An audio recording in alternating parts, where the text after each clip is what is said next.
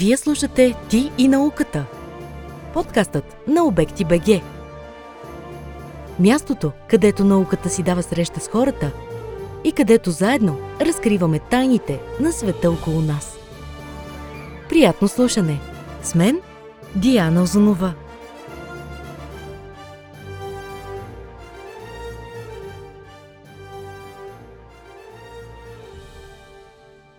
Здравейте, приятели на Ти и науката! Диана Озонова е тук за вас и, както винаги, ми е изключително приятно, че сме заедно и ви пожелавам приятни мигове с новият ни епизод. А днес ще си говорим за едно пътешествие до античния град Хераклея Синтика в местността Рупите. Чували ли сте за Хераклея Синтика, драги слушатели, най-добре запазеният античен град на територията на България? Руините са му разположени в землището на село Рупите, община Петрич, върху южният склон и подножието на Джонков връх. В древността това космополитно средище на различни племена, етноси и народи е било център на областта Синтика, населявана от тракийското племе Синти, за което споменават Омир, Херодот и Тукидид. Именно синтите дали името на града. А когато македонският владетел Филип втори превзел Синтика, прибавил и Херакъл към наименованието, тъй като вярвал, че родословието му произлиза от, от митичният герой, известен като Херкулес в римската митология. Ако все още не сте имали възможността да зърнете Хераклея Синтика със собствените си очи или пък искате да научите повече за неговото минало, както и за най-новите археологически открития в района, то настоящият епизод е специално за вас. В него разговаряме с български археолог, доцент доктор Людмил Вагалински, който проучва Хераклея Синтика от години и който ще ни отведе в едно вълнуващо пътешествие до древният град на македонските царе. Здравейте, доцент Вагалински. Много ми е приятно, че сте тук при нас. А, благодаря, че приехте нашата покана и да започнем с малко по-общ въпрос, а, да ни разкажете а, на мен и на слушателите какъв град е бил Хераклея Синтика. Ами добре, преди да почна с този отговор какъв град е бил Хераклея Синтика, отговора на въпрос. Когато Филип втори завладява тази територия, нямаме никакви данни, че там има град или някакво сериозно селище, което да се казва Синтия. Да, областта Синтика е завладял. Много малко знаем за тези траки, това тракийско племе Синти като археология. Абсолютно нищо. И т.е. те идват в една доста, както показва археологията, празна територия и от Крото Азия. От тази година съм горд български професор. О, а не доцент. Поздравления, поздравления. Между другото, преливащата капка за а, растението в академичната кариера беше и един двутомен а, труд, който в края на миналата година излезе, посветен точно на Хераклея Синтика. Сега се връщам на въпроса ви. А, какъв град е бил Хераклея Синтика? Да. И това е много така общ въпрос. А, града основан от тия македонски колонисти на Филип втори по стратегически причини. Археологията показва, че там не е имало много гъсто население и това съвпада до някъде с писмените извори. И той се развива този град много успешно, като една македонска колония и е един от малкото селищни центрове в България, който е свързан с класическата гръко-римска култура. Такава, каквато познаваме в средиземноморския свят. Защото македоните са северни гърци. Те носят тази култура. В един момент става симбиоза с местните траки и други племена, но дълго време тази култура доминира и това се усеща в цялата история на града. Историята му е дълга, той е центъра на Средна Струма, до края на, почти на, до края на античността, две мощни земетресения го разрушават, а, около четиристотната година, едното в края на четвърти, другото в началото на пети век, продължава живота, но това вече не е същински град и в края на шести век едно нападение на авари славяни. Авари преди всичко вече е сложило точка на това селище. Но то е центъра на Средна Струма, селищния продължение на около осемстотин години. Един много цъфтящ град, който за наш късмет е на наша територия. сто години се спори, особено между български и гръцки учени. Дали е македонска или българска територия? Или дори нали, не, в гръцка Македония, да. В гръцка Македония, на юг даже по-скоро. И постепенно това се изясни благодарение на един надпис, но да не изпреварвам бъдещите въпроси. Ако ако мога да го резюмирам, това е един много цъфтящ, много колоритен античен град с различни етнокултурни традиции могат да се уловят. И за щастие е добре съхранен и вече известен, което е добре за цялата ни страна. А какви са, кои са източниците, от които черпите информация толкова много години назад? Какво се е случило? Примерно а, за съответното земетресение, което се е случило? Писмените извори а, споменават много рядко Хераклея Синтика. Изворите, които са достигнали все пак до нас, това не са всички извори. А, Тит Ливи го споменава, а, Страбон, известният географ, Диодор Сицилийски. Това са хора, които са работили, творили още взето втората половина на първи век преди Христа, началото на първи век след Христа. Много по-късно Стефан Византийски в шести век а, споменава а, селището. Това не означава, че съществува тогава като град. Но без археологията нямаше да знаеме нищо. Всъщност това, което знаеме, е археологията. две хиляди и трета година започна там да ръководя археологическите разкопки системно. И благодарение на тези археологически разкопки имаме вече една много достоверна информация за Хераклея Синтика. И затова този двутомник, за който ви споделям, е озаглавен Хераклея Синтика точка история чрез археология. Само с археологията успяхме да възстановиме историята на града. Тя, разбира се, ще се обогатява, но вече има една солидна база.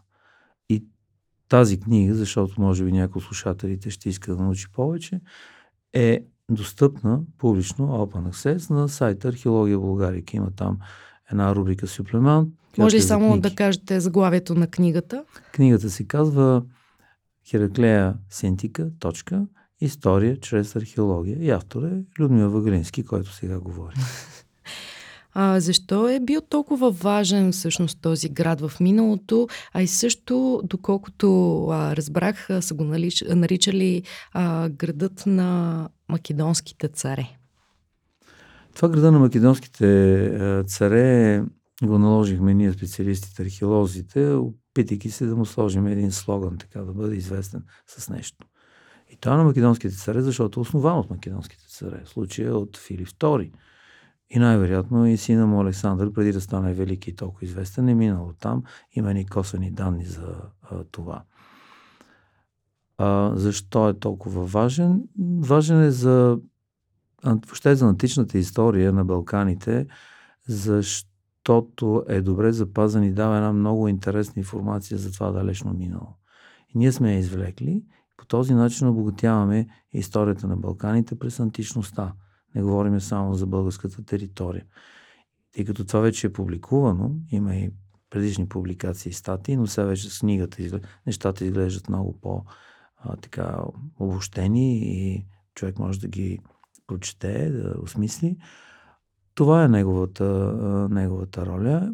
Много туристи идват. Това беше една от задачите ни. Стана доста популярен благодарение на агресивна реклама, която правим и ние. Ставаме едина платформа Археология Българика и с помощта на медиите, всякакви медии от всякакъв характер. Значи туристическия поток а, се е подобрил? Ами той е доста силен. Преди ковида беше около шестдесет и пет хиляди човека на година, което за България, сериозно, да. а, даже в югозападна България няма музей, който да го постигне. А, това само столични музеи, то не всички. При положение, че нямаше туристическа инфраструктура като хората, тя сега се изгражда по един проект на Община Петрич.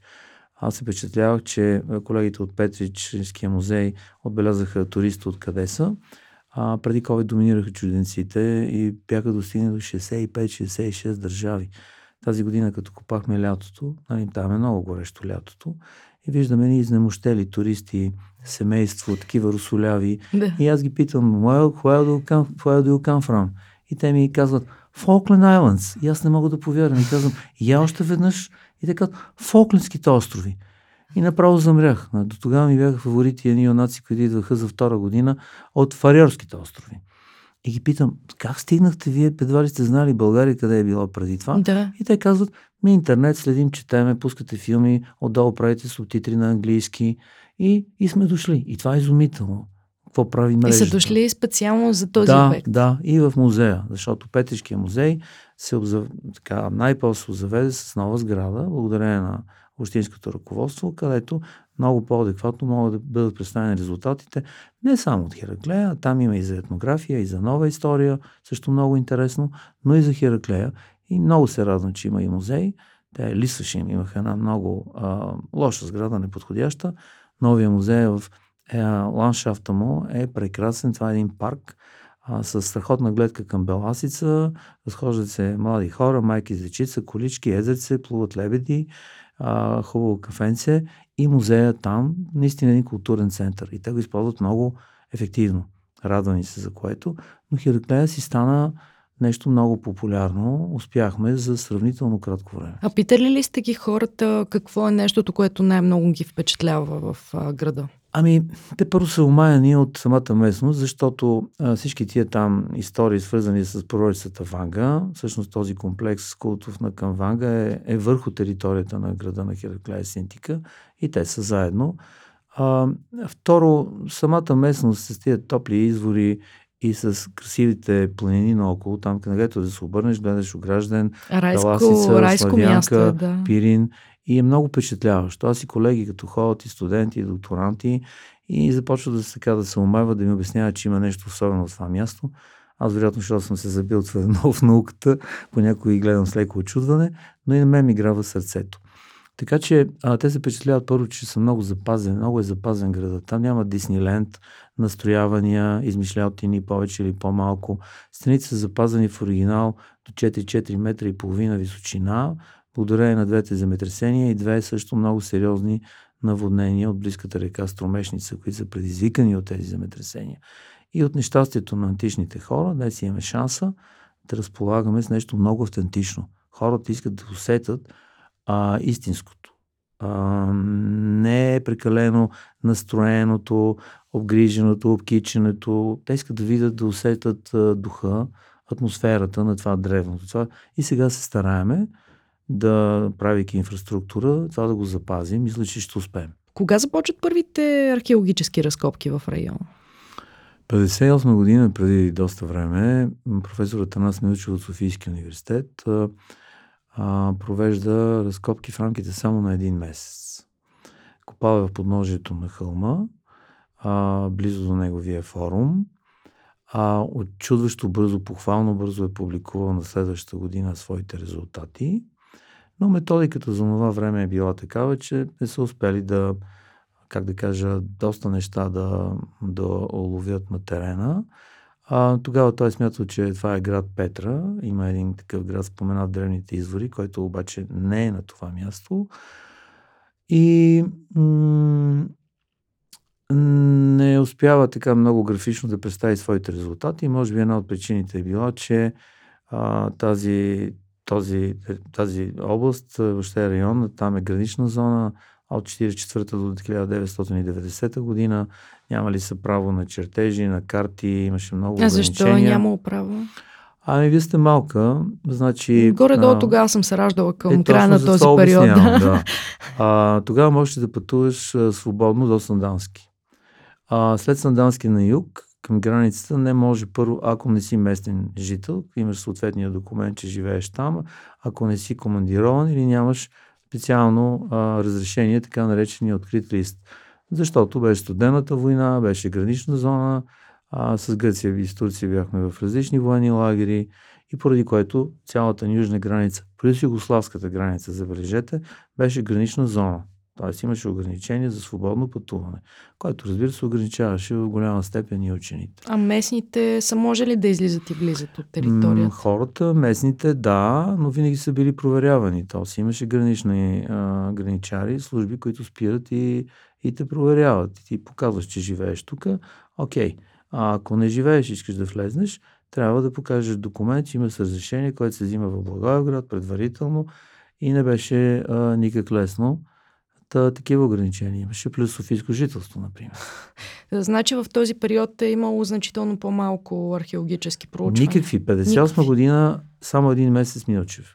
След това, след което е пълно затишие. И много късно в края на седемдесетте години, говорим за седемдесет и девета, осемдесета, една българо-полска група научна от археолози прави теренни издирвания, т.е. обикалят из терена, за да картират на повърхността какво се забеляза като археологическа информация, а на самите, на самите рупи на обекта, бъдещия, са направили много малки сондажни проучвания. Установили се, че има голямо селище, но до тук.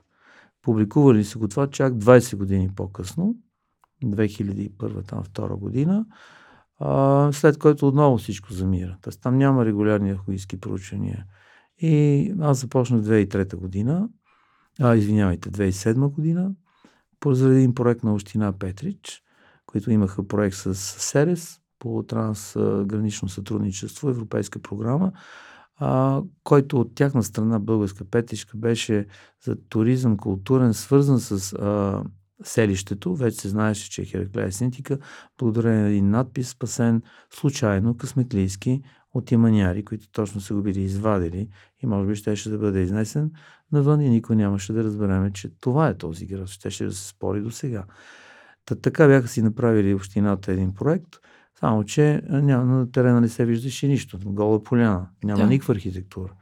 И нали, зораман да спасяваме проекта. Стигнахме до тях, повикаха ни и така започнахме и се опитах да намеря такава архитектура, за да могат да си отчитат крайна сметка проекта. И от това се започна. Та от две хиляди и седма година до, до сега работиме много системно. Не само разкопки. Имаше години след две хиляди и седма до две хиляди и десета, когато не сме правили разкопки, правихме само геофизични проучвания, теренни издирвания, които продължиха и след това с географски информационни системи, за да се така ориентираме по-добре в а, бъдещата ни работа. И вече от две хиляди и единайсета година продължихме с разкопките много а, системно до, до, до сега, до тази година. Всъщност миналата година не работих, защото трябваше да напиша тази книга, двутомна. Едното е текст, другото е са илюстрации, за да затворя страницата до там. За да могат хората да четат, да видят какво сме свършили, а не да чакам, което често се прави и все още малко, още малко и накрая нищо не се случва и тази информация умира.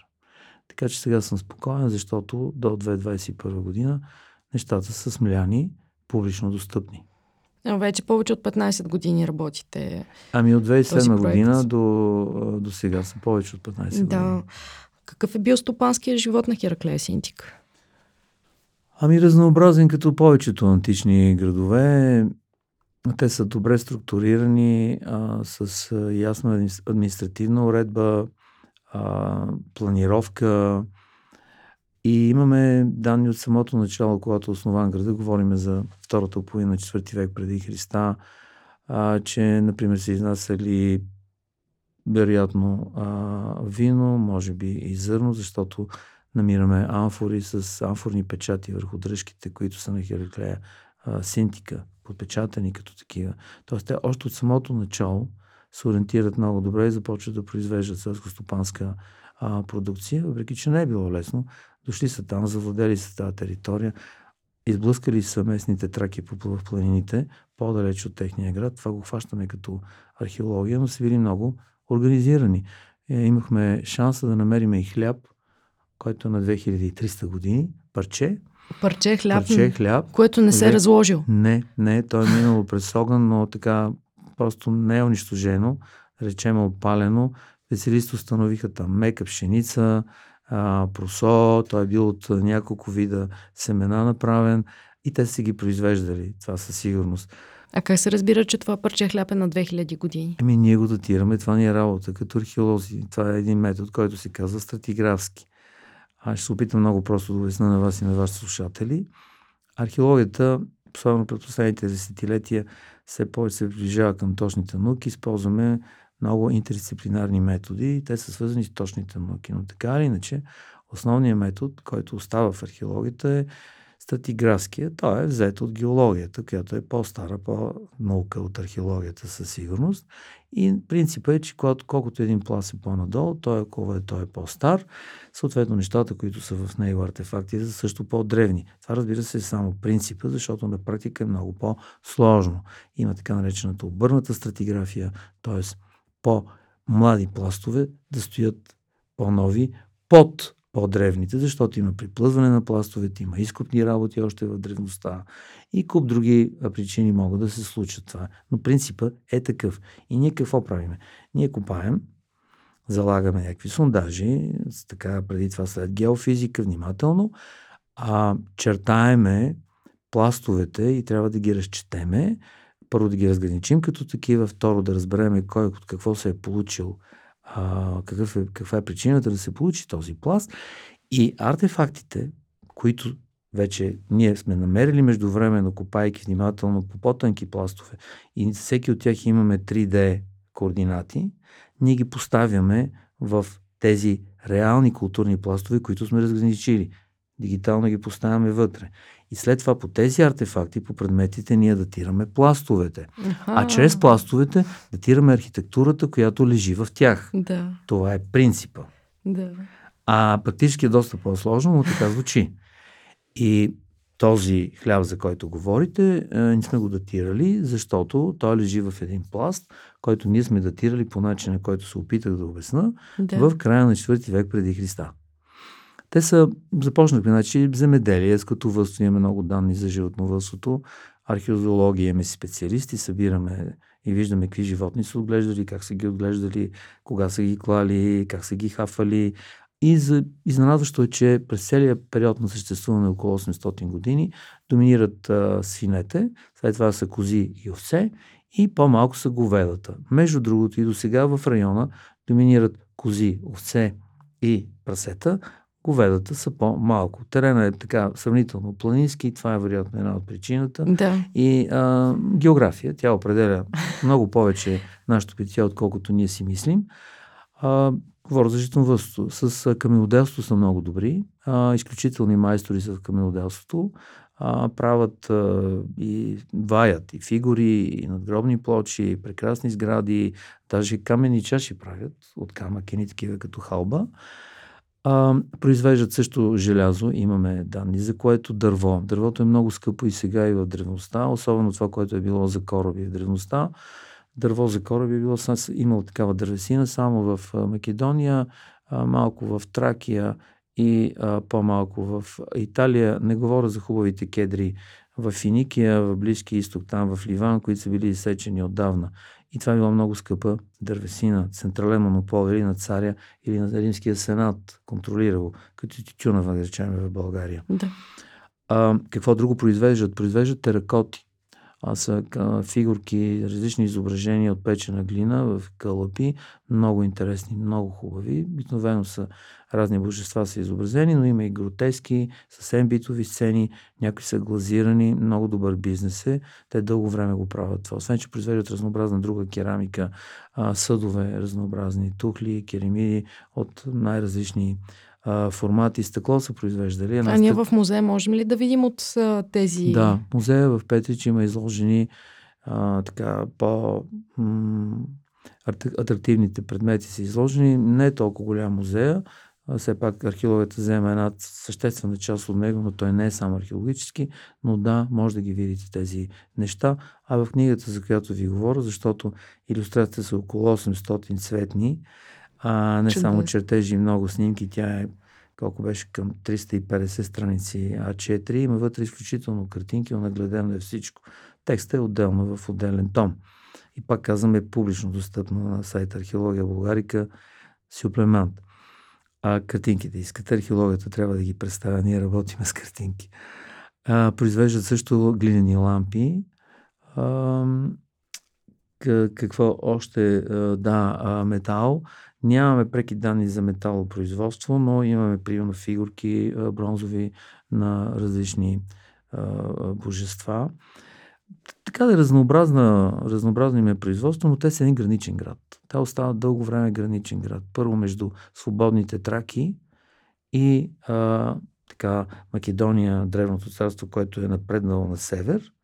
После са граничен град в рамките на римската държава, която превзема Древна Македония, окупира я, тя става част от римския, римския свят и са такива гранични, докато същинска Тракия, да речем днешна България не само, става римска провинция, но това е късно, това става а, в средата на първи век след Христа. И те до тогава са граничен град, който има плюсове, когато централната власт е силна, и е проблем, когато тя е слаба, защото си а, обект на множество атаки и на проблеми. Сега ние сме на границата, направя една съпоставка България на границата на Европейския съюз. Ако Европейския съюз, центъра, Брюксел и тази там държави са на мястото си, има ясна структура и правила, ние ще живеем сравнително добре. А ако те не са наясно със себе си и центъра не е силен, границата започва първо да си пати. Ние в момента сме на една такава граница. Така че това до голяма степен определя и поведението на хората, които живеят там. Трябва да бъдат много сплотени, а, да пазят дори своята етнокултурна принадлежност, и те дълго време много консервативно бранят тази своя македоно-гръко-македонска принадлежност, поне до към началото на трети век след Христа, което е изключително дълго време. Хващаме го по археологически път това много разнообразно и в надписите, и в материалната култура а, като цяло.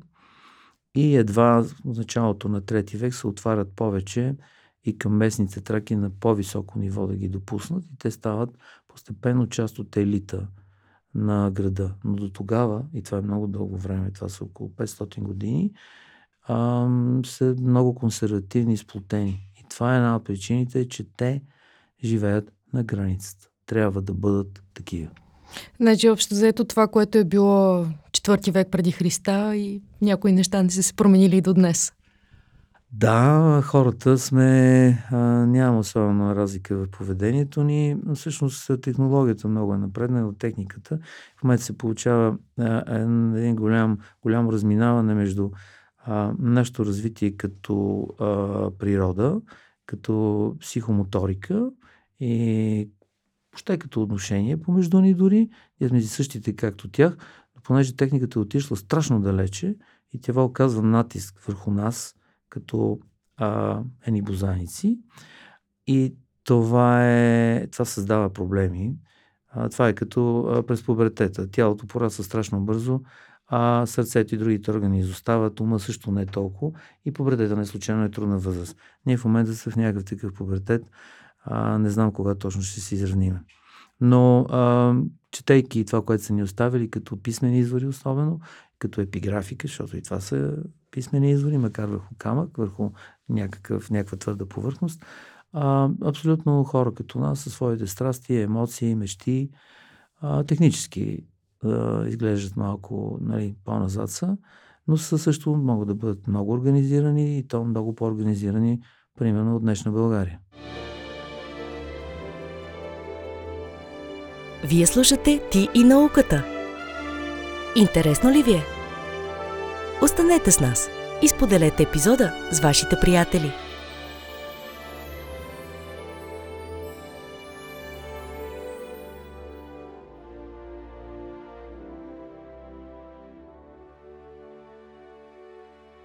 Има ли още някой въпрос за Хераклея Синтика, на който в момента търсите отговор? Има много въпроси. Абсурд е да си въобразяваме, че сме разбрали а, всичко. Аз даже ако сме хванали около петдесет процента, пак добре. Археологията си има своите ограничения и не бива да прекаляваме а, и да убеждаваме слушателите и зрителите, че а, това е последната истина и всичко е ясно. Не е така. Ние дори за нашето си битие имаме толкова много въпроси и неясноти, камо ли за едно а, далечно минало. А, м- бълнуваме Бих искал да проучим повече от Акропола. Това е на хълма, където а, имат и крепости, и храмове. Ние работихме там само двайсет и първа година, копахме а, ограничено, с много интересни резултати. Бих искал да разкрием и храма на Херакъл, епонима на града. Града е нарекан, наречен на името на Херакъл. И знам, подозирам, че се намира в източната периферия на площада, тъй като там намерихме части от много голяма страхотно изработена мраморна статуя на, статуя на Херакъл, вероятно и с части от сграда. Подозирам, че там е неговия храм. Това е чисто така по-практически практичен уклон, но ще се радвам, ако тази туристическа инфраструктура вече е готова към края на годината или поне в следващата е завършена, и туристи и хора да идват все повече. Ние го правим за хората и да се чувстват там а, добре. Да научат нещо за онова минало, да направят връзка със себе си, с настоящото, евентуално някакви поуки. по-разумните, ако могат да си извлекат, защото се повтарят нещата и ако се вгледаш в миналото, не че се оказа, че то много не ни учи, но поне една част от нас, да речем, е по-разумни и смислени. Никой не е казал, че човек си научава урока от първия път, да, обаче пък така, посещавайки а, такива, такива места, места, както и четейки по-стара литература, дори литература, която не е чак толкова стара, преди сто, двеста, триста години, човек може да забележи много общи черти. Има може. неща, които не се променят. Да. А, и така. Се опита да бъде по-балансиран и малко по-толерантни един към друг, а също а, се опитвам за себе си да култивирам повече такива а, черти. Знам, че не е много лесно, зависи от характера, не може да избяга човек от него, но един стремеж е, е добър. И да намаляем малко предразсъдъците ни, защото Хераклея е един пример. А, там е един коктейл етнокултурен, различни племена. Значи там са траки, идват древни македони, идват и гърци по-от юг, римляни се появяват също, а, има дори келти, но не ги хващаме археологически от писмените извори, знаем, онези Астерис и Обелиск, които са заселили там, живеят заедно, а имаме данни, което е изумително, че в града, археологически данни, се заселват хора чак от Картаген, в днешен Тунис. Говорим за Римската императорска епоха, а, за трети век, но с имена изрично е написано, че от Картаген, който някога е разрушен много по-рано от Рим, после става част от Римската държава. И те идват от Тунис, в рамките на Римската държава, да живеят в Хераклея, очевидно заради добър бизнес. Имаме данни за хора от Милет, един огромен цъфтящ град, който е в малоазийската част на морето, днес на Турция, а, много известен, огромен. Негови жители са в Хераклея. И отгоре има отгоре една такава елинска, защото те използват като лингва франка, както са английски се налага, използват гръцки, но всеки си говори на своя език, има една такава глазура елинска. Но си живеят заедно, а женат се заедно, имаме данни за такива смесени бракове. бракове да. И нещата са били доста, е, от време на време има по-скоро външни различни варварски нападения, но те се хващат за доброто.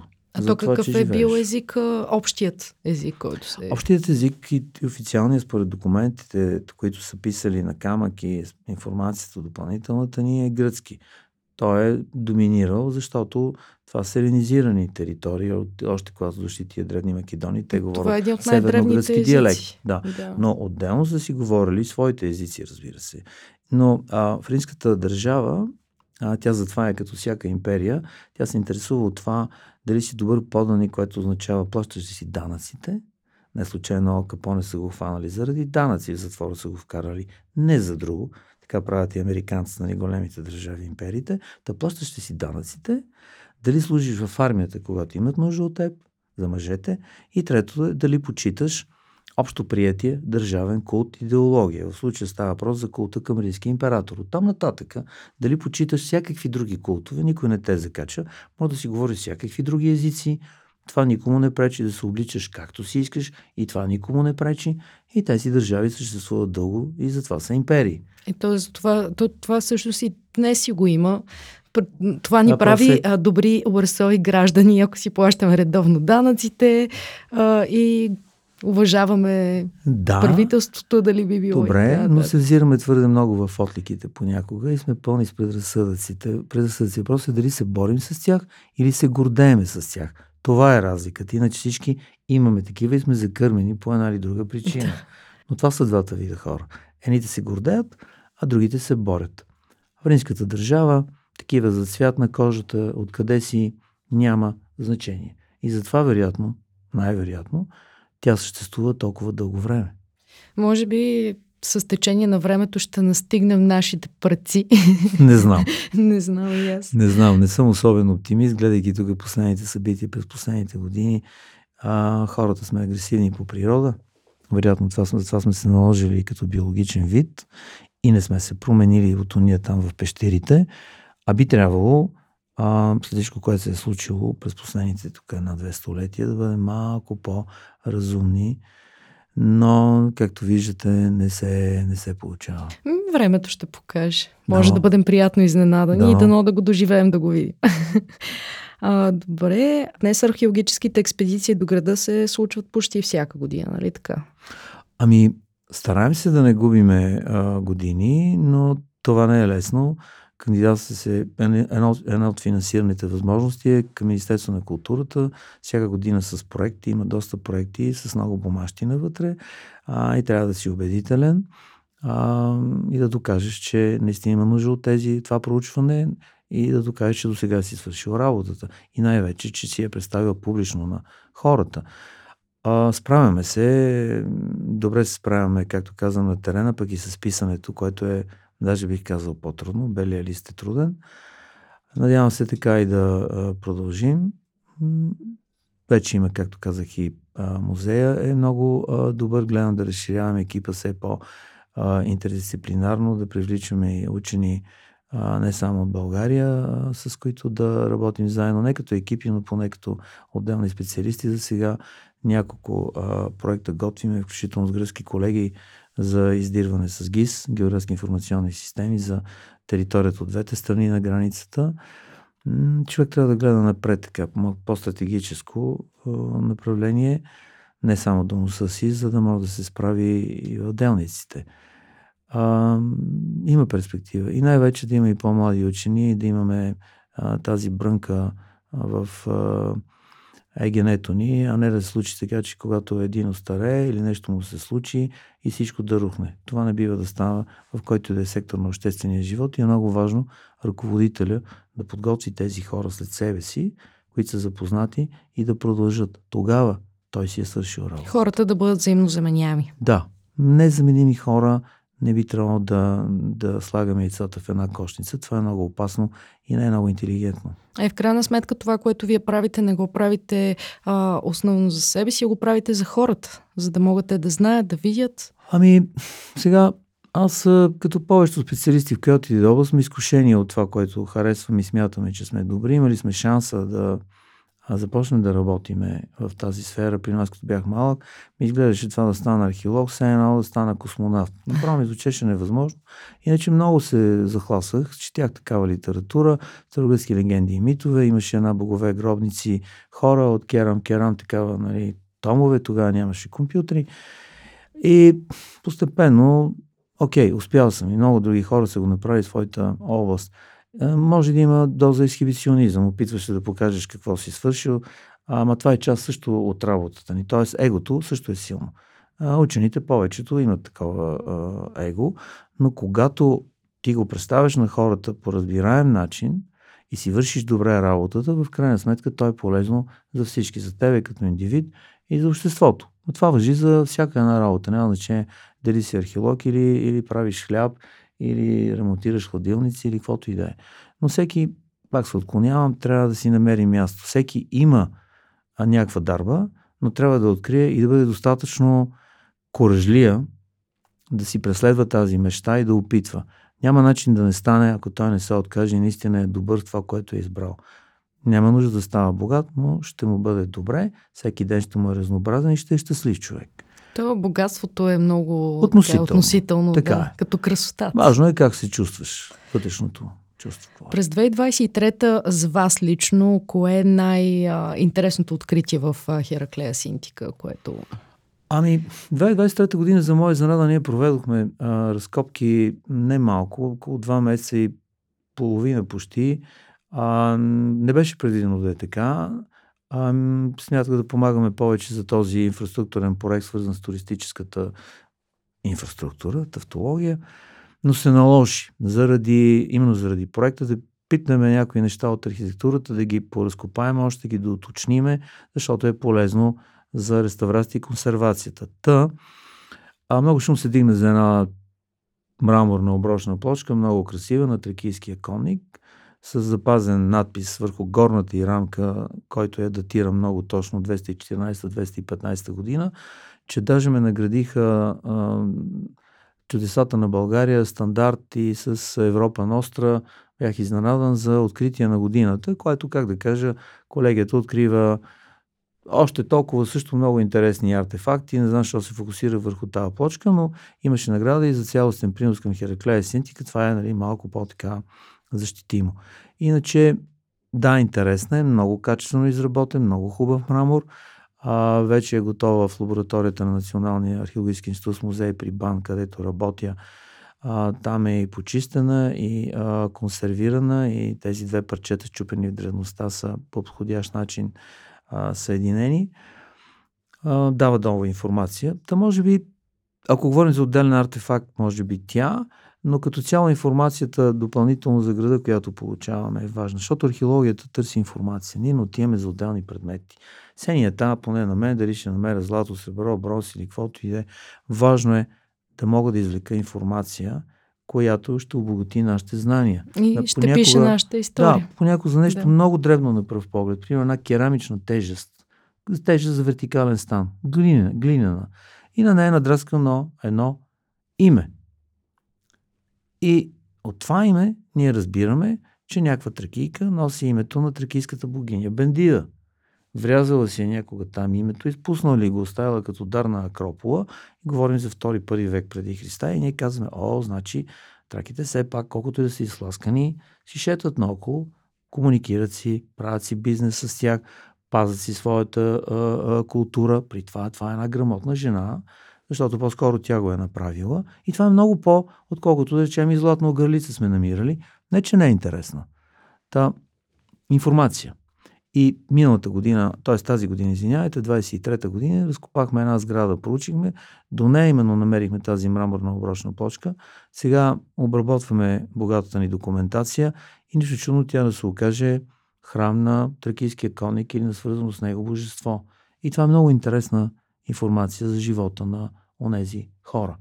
А, това е което така нас ни вълнува. А по онова време всички антични градове са имали театър. Хераклея Синтика различава ли се по някакъв начин? Не, не. Това е като сега да нямаш е, футболен стадион.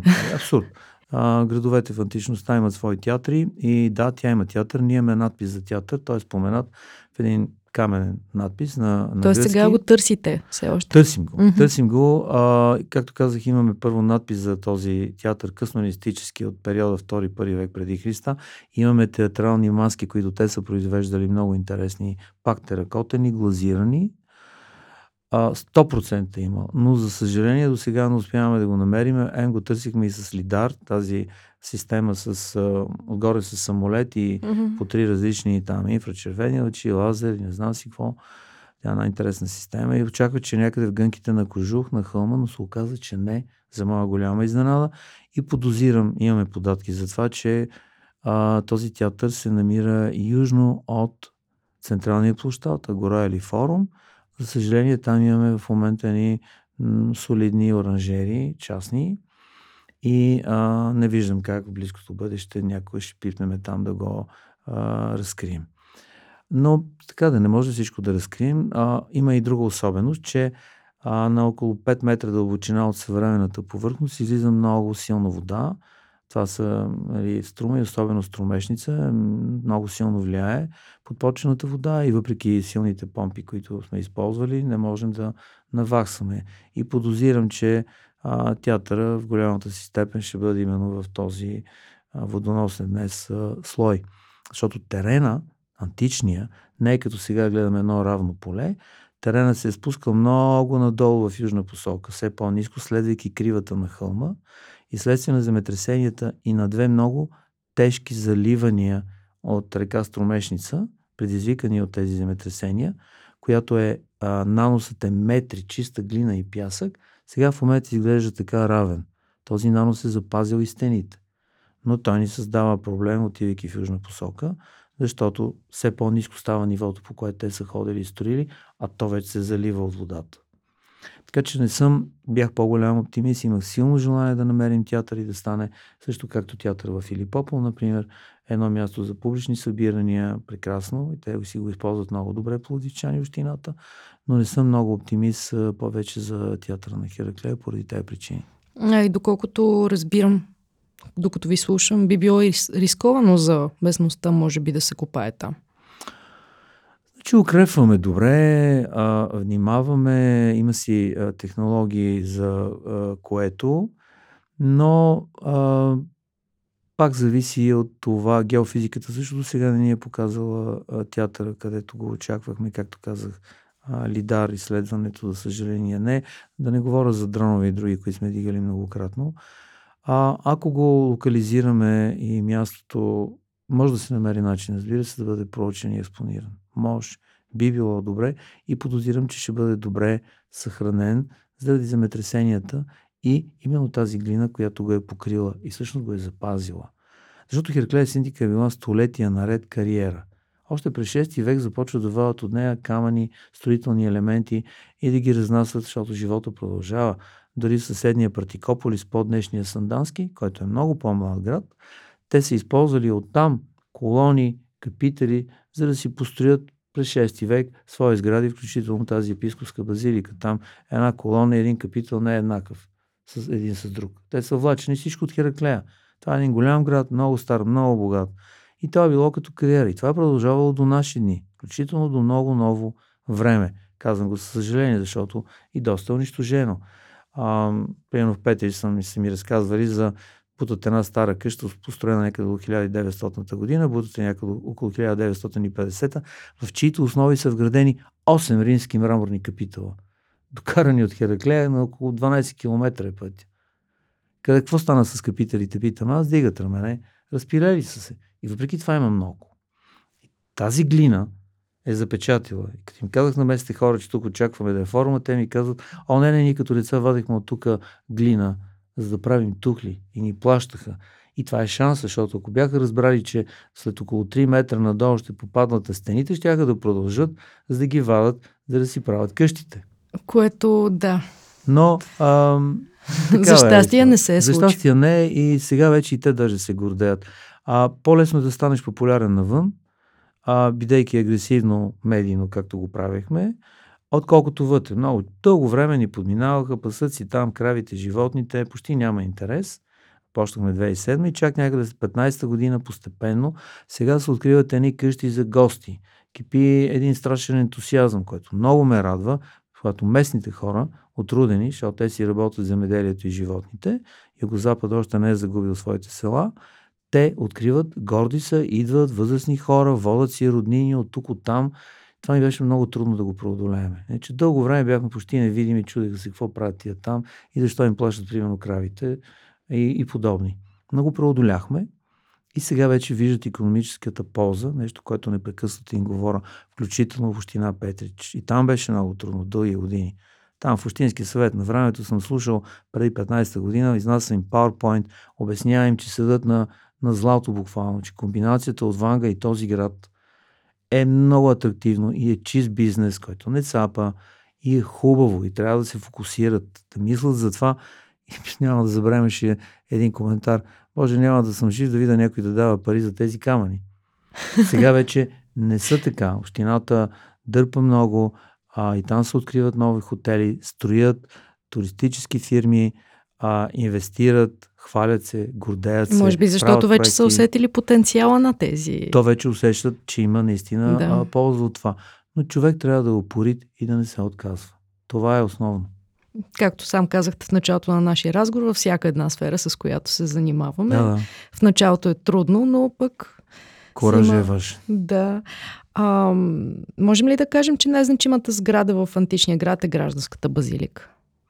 Най-значима като какво? За хората като един вид да, да издигат в култ, може би по някакъв начин, да е по-важна, хора, да, да е била по-важна за тях, а и също и за самите проучвания, разкопки, като цяло а, резултати. Гражданската базилика е най-добре съхранената сграда до момента в рамките на това, което сме проучили. Това е съдебната палата на града. Именно нейните стени са много високо запазени, до към четири метра и половина.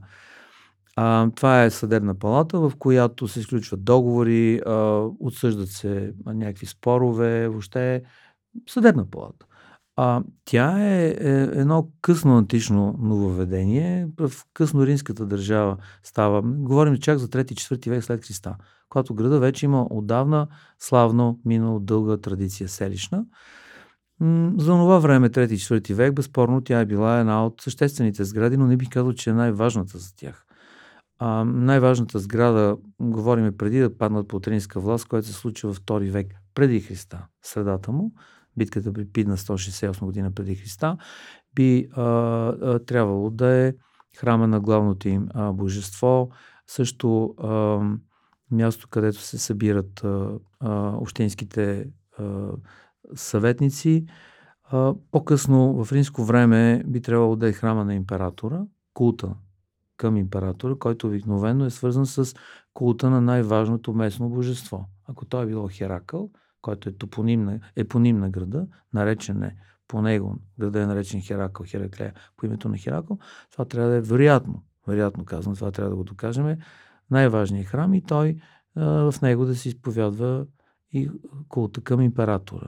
Тоест, гражданската базилика е важна, но не би казал, че е най-важната. А, не по-малко важен е и болефтериона, т.е. общинския съвет, където заседава кметството, където заседават а, болефтите. Това са също много важни сгради. Но за трети-четвърти век и е много добре запазена. А, тя е от а, съществено значение за хераклейци, защото обществата, които и да са те, а, се развиват добре и имат сравнително вътре баланс и разбиране между неговите поданици или членове на това общество, когато правилата са открити и са ясни. Те могат да не бъдат много справедливи, но те са ясно написани и, и, се, хората, и, се, ги и, и хората ги спазват и се адаптират. Когато правилата са разтегливи и не се прилагат, дори да са лоши еднакво към всички, това води до разнобой и това общество не може да просперира. Римската държава просперира за това, защото в едни далечни древности, още в края на шести век преди Христа, на едни дванайсет таблички и написали до тогавашното право, което било такова устно, кратко, старейшините точно, съдат и много субективно. Те го написват и оттам започва да се развива тази държава върху това право. То не е за всички еднакво справедливо, това е ясно. Но е ясно разписано и трябва да се спазва. Не случайно римското право е залегнало в основата на европейското в голяма степен. Та, затова съдебната палата, връщайки се гражданската базилика, със сигурност е била от значение, защото тя е място, където би трябвало тази справедливост, колкото и тя да е субективна, а, да се раздава по един открит начин. Всички да видят. Има си магистрати, а не, още повече, че магистратите при тях са за по една година, рядко е повече, и те не получават пари за това, че работят като държавни чиновници. Това са богати хора, които дори влагат свои пари, защото за тях е чест да служат на своят град и на своята държава. Да, те имат някакви ползи, дивиденти от тази позиция, но те харчат много пари. И мнозина се отказват и не искат да се заемат с такава дейност. Те не отиват там, за да станат богати. Те вече са богати и не получават пари от това нещо. Нали, не искам да ги идеализираме, но системата е малко по-различна от днешно време, където да. ставаш чиновник в голяма степен, защото има твърде много рестрикции, лицензионни режими и трябва по един и друг начин да се позамогнеш. Там идеята не е такава. Да, там идеята е била да се инвестира, за да може нещото да, да се и развие. Така, долу егоцентризъм, всички те уважават, ти си много популярен, ти се чувстваш страшно известен. Разбира се, ти печелиш от тази своя известност, но не получаваш заплата и връзката не е така а, директна, както, за съжаление, е в наши дни. Тоест, идват инвеститори, които просто правят града, накратко. Така ли да го разбира? Да правят града, ми да, градовете се правят, как да кажа, както винаги, от хора с пари, с воля за което, но как се управляват вече е съвсем различно, защото можеш лесно да създадеш каквото и да е, но да го управляваш, т.е. менеджмент и да бъде системен маратонец е съвсем друго нещо. Това изисква една много добра стратегия, както казах, откритост, и разбира се, и качества трябва да имаш такива организационно. И ако делиш хората на мои и твои, на хранени хора, на хранени на други, колкото и да си талантлив организатор, няма да успееш даже в средносрочен план. Не може един колектив така да бъде сплотен, а без такава спойка сме свършени. Трябва да имаме някаква обща цел. Аз, например, не знам за нашето българско общество, моето си българско общество, каква още цел всъщност ние имаме с вас. Вие знаете ли, аз не знам. Дълго време говореха за Европейски съюз, окей, там сме от две хиляди и седма година. Каква е следващата ни цел? Имаме ли на тези за пет години, за десет години, това трябва да постигнем, това да направим, ясни приоритети? Ама да са написани, публично известни и да се отчитат политиците, как са се справили и, и ние доколко сме ги подкрепили. Да се да. Стреми към не. Това. Ние работиме, да. проба грешки и реагираме като пожарна команда на нещо, което вече се случило. Т.е. ние вървим след събитията. По този начин не можеш да направиш трайно общество а, проспериращо. Не става така. Какво предстои през двайсет и четвърта година за вас? Вашата кариера, както в Хераклея Синтика, така и други проекти, върху други проекти, които работите. А, добър въпрос и трябва да го реша по-рано това. В началото ви споменах, като се видяхме, вчера се прибрах от разкопки в най-стария римски град на България, Делутун. Той се намира край Бургас. Не знам защо не е толкова известен като Хераклея, може би имам вина тук. А работя там от две хиляди и трета година и съм още ръководител, иначе сме всъщност три екипа. Страхотен град, с най-хубавата археологическа база, а може да пак да получат информация за него на сайта Археология Българика. А, много добре запазен, на петнайсет километра от Бургас, асфалтовия път Зелхово минава през него, а ма, всичко има, инфраструктура и прочее. Открихме там много интересни неща, две кули, една порта, а, един мраморен подстрахотен, който е от раннохристиянски комплекс. За първ път най-после намираме в Делутун. Пак казвам, най-стария римски град на България, основан в седемдесета година като такъв, като град огромен. И тези два града са ми взели, нали, посветил съм се, трябва да си свърша работата. През декември ще направим в началото една много добра конференция за Делутун в град Средец, бившо Грудово, на чиято територия се намира той, макар че е равнопоставен като разстояние от Бургас и от Грудово. И до година, а, говоряки, говоря само за себе си, би трябвало да продължа и в двата града, а, има какво да се проучва. Но съм леко изкушен дали да не огранича тези а, разкопки и да изложа фортификацията на Делутун, защото писането не трябва да изостава. Това е информацията, която трябва да представим на хората.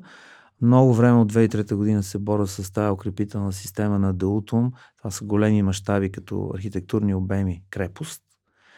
И може би е крайно време това да го сложа на масата като една книга, за да спя по-спокойно и да знам, че утре каквото и да ми се случи, информацията не е умряла, защото каквото и добра документация да направиш, ако някой друг трябва да работи с нея, а ние депозираме и в архив и прочие, ако ти не си го напишеш на време това нещо... Може да се получи развален телефон. Да, даже, даже да. По-лошо. И това ми е в момента едно...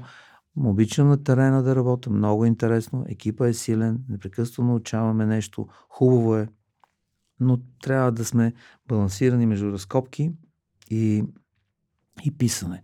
Така че откровенно си така признавам тук в ефира ви, че все още трябва до нова година някъде да реша как точно ще намеря този баланс за а, следващата година. Трябва да, така, да проявя пак повече разум.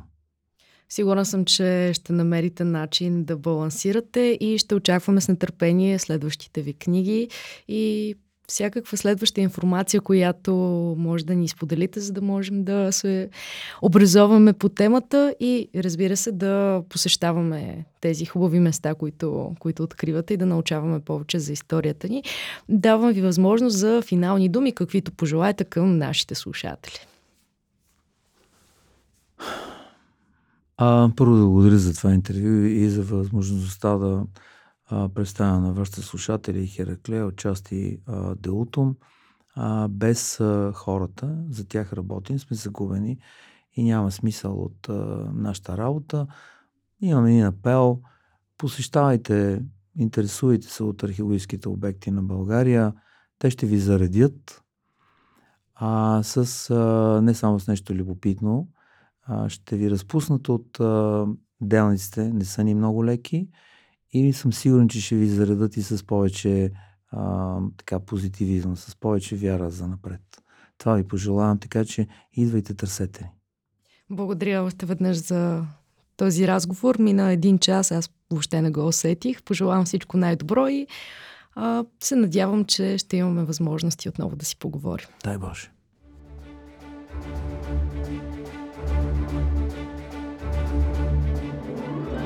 Вие слушахте Ти и науката. Подкастът на Обекти БГ.